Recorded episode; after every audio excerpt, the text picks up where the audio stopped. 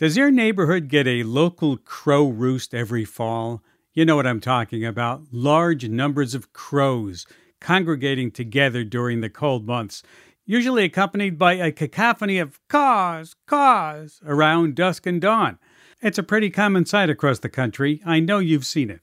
But there was one extraordinary case that took place in a Baltimore neighborhood this winter where a massive crow roost took up residence for months. When SciFri producer Dee Peterschmidt heard about this, they got in touch with someone who tried to do something about it. Here's Dee with the rest of the story. Laura Young is used to crows roosting in her neighborhood in Baltimore every fall. Usually, she sees a few dozen of them perched on the trees in the park outside her apartment, and then after a couple weeks, they move on to a new roosting site. But it was a little different this past October. It's insane. I mean, the numbers that they've attracted ever since then are unbelievable. I mean, we're at the point where it is frightening to walk out at night. Instead of a flock of just a few dozen crows, many, many more quickly amassed. And to Laura, initially, it's kind of cool. Halloween, spooky season, crows, all part of the fun. And then they just didn't leave. It's like hundreds of them on every twig of every branch of every tree, and they're all screaming.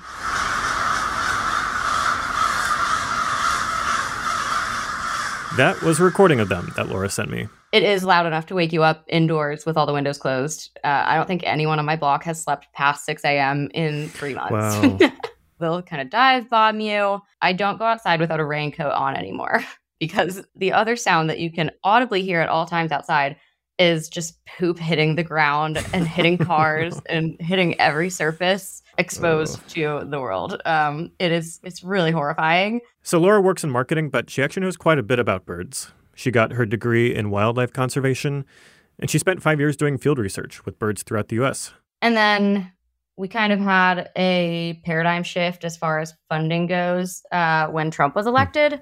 So I think it was kind of a moment when a lot of ecologists did a major career pivot. I was one of them.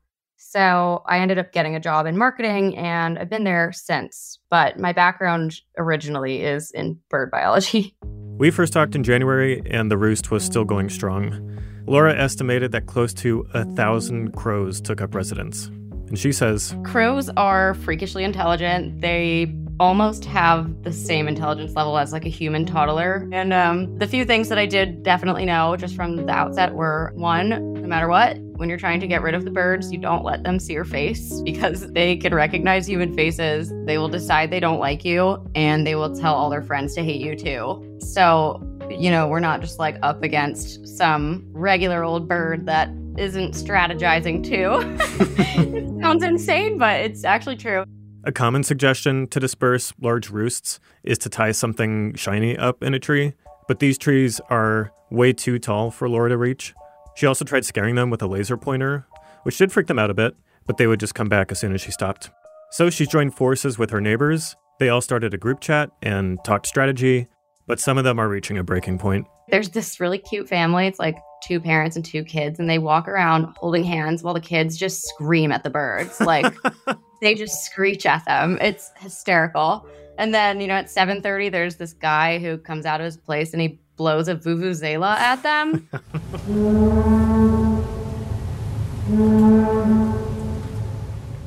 so that's not the Horn of Gondor. That's an actual recording of Vuvuzela guy that Laura sent me.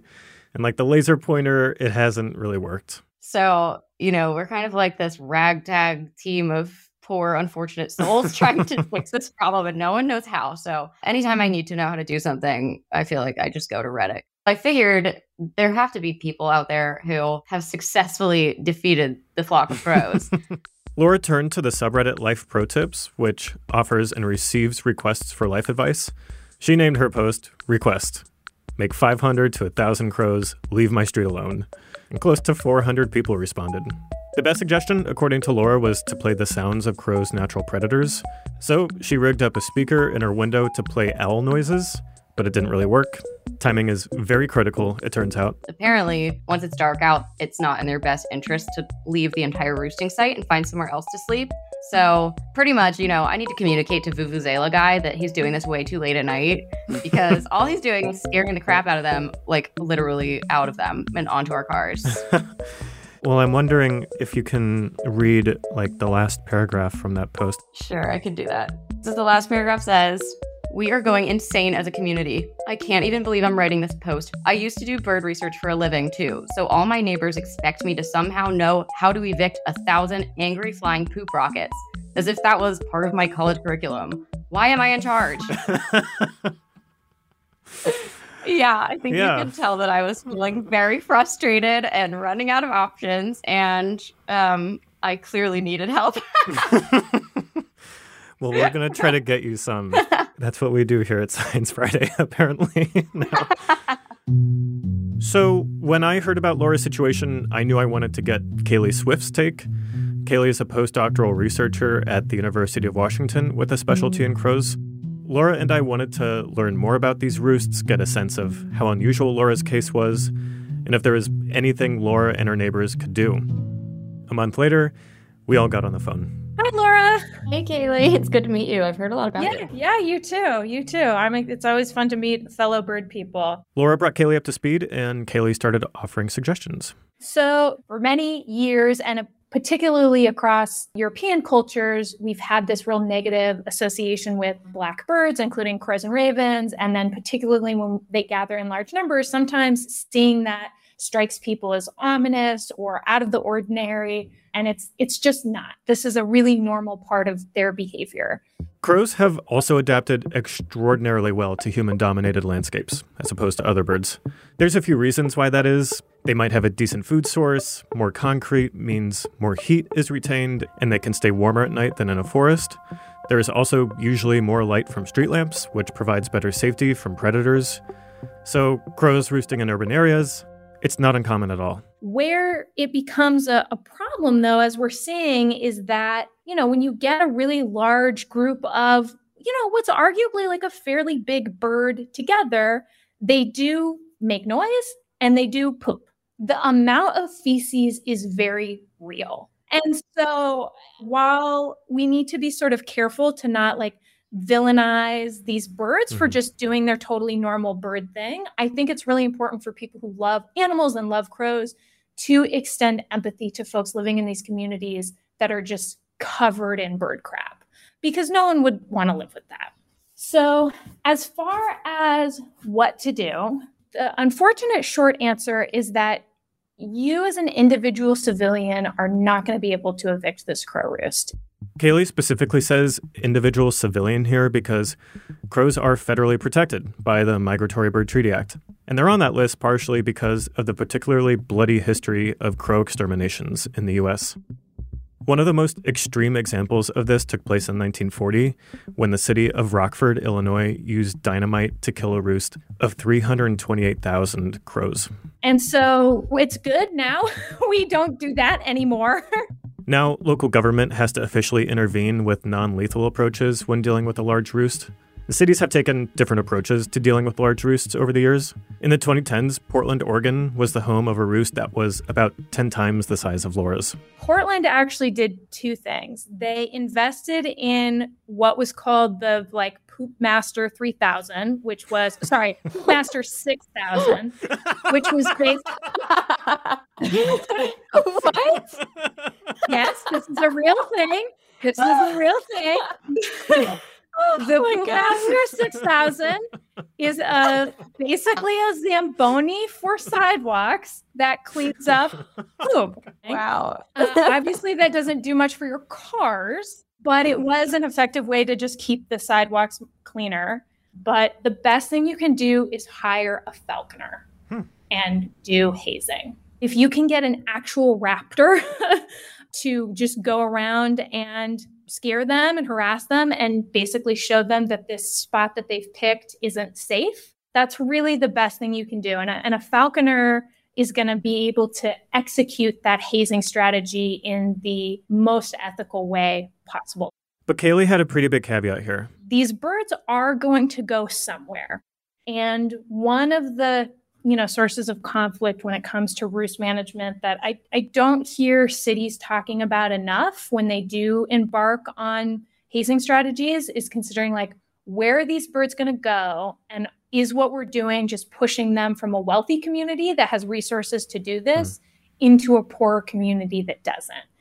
And so we just, it's really important to be thoughtful and sensitive about that. And really, the like long term solution to this is cities should take this into consideration and create green spaces where these birds can roost without coming into conflict with people because they are going to roost somewhere. And that's obviously not a helpful thing for Laura in this moment, but it is something that I wish cities thought more about because we could we could live in a situation where we just didn't have this conflict nearly as often. Hmm. Laura, what do you make of all that? Oh, yeah, I, I have so many thoughts. They, you know, eventually, I'm not sure why they decided two or three days ago to move five or six blocks away, but they did. And that means that, like, my car is safe now. But, like, my friends that live a few blocks away are now dealing with Crowmageddon, and they were the ones laughing at me just a few weeks ago. but um, I mean, one of the the things about my situation is being in downtown Baltimore. The sort of like wealth of the community really varies from block to block. Um, mm-hmm. So it almost feels like the roll of the dice about like you know where they go next could be anything on that spectrum. Laura was also wondering why so many more crows stayed for so much longer this winter. Kaeli said that's something that people who study crows don't really know the answer to either. But no matter the cause, Kaeli still recommended that Laura coordinate with the city about hiring a falconer. I wish I had a magic wand that's like, oh, if you just do this, you can just take all of the crows that are causing problems and put them in this perfect place where they can live in harmony. But that's just not a thing. Unfortunately, at the end of the day, like sometimes there are just human wildlife conflicts that don't have easy or fast resolutions. We had this conversation in February, which meant that Laura had another option just wait until spring when the crows would probably naturally leave for the mating season anyway. And then this problem could disappear completely or change in a more tolerable way. And so, you know, time can be a good solution to this. Well, yeah. Uh, okay, then we'll keep in touch. And I don't know, best of luck. Um, that resolves ideally for, for both parties here. Yeah. Thank you. Yeah. All right. You two enjoy the rest of your days. You're listening to Science Friday from WNYC Studios. The next time I checked in with Laura was a month later, in March, soon after the first day of spring. Were the crows still there, or did Laura find a falconer? Yeah, so I wasn't exactly sure how to get that process started. Laura was able to find someone in Baltimore city government and explained her situation to them. He was a little confused at first, but he said if she priced it out, he could get the right person to look at it. And then magically, I think two or three days later, the crows just disappeared. I almost didn't notice at first, hmm. but I got a text from someone who lived next door and they said, Am I going crazy or have you not heard the flock the last two nights? And I was just like, Oh my gosh, now that you say that, I feel like it has been less scary here. and they really have not come back. So, you know, I think we just ran the clock out with them, mm. but I still kind of want to price out some falconers in case they come back. So that gives us six months to to scheme what we're going to do about it. Right. It's like, yeah, they heard that you were hiring a falconer and they're like, oh, time to go. I know. I know. I mean, I should have just priced out a falconer earlier. They probably would have known somehow. like, oh, she's doing the numbers. I mean, they're right outside my window. They're probably watching me on the computer, Googling how to hire a falconer to scare crows. so, in the end, this whole ordeal lasted about five months. Laura's still curious about why the local population exploded this past winter, and she's going to keep her eyes on the trees when October comes back around this year to see if things will change. And you know what? I think after this year, first of all, like everyone in the neighborhood really came together. Mm, yeah. you know, we had a lot of just extra communication between everyone. You'd run into people on the street and they would all want to talk about the crows and what are the crows doing. And I feel like we've almost banded together. If it happens again this fall, I feel like I know I have support uh, in all my crazy plans to fix the problem.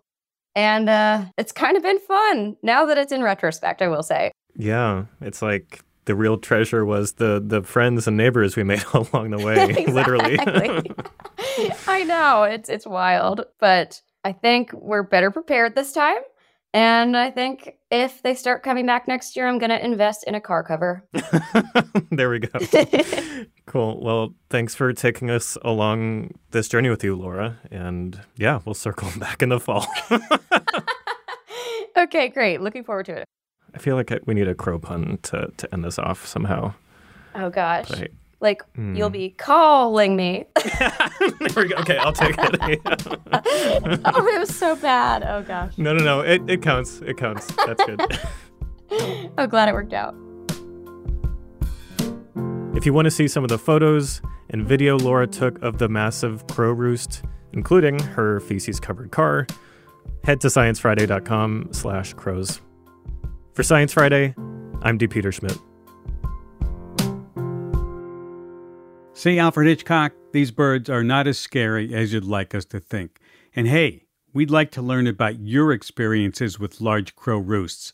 So if you have stories, audio recordings, pictures, your own neighborhood's version of Vuvuzela Guy, let us know. Send them all to scifri at sciencefriday.com. That's scifri at sciencefriday.com.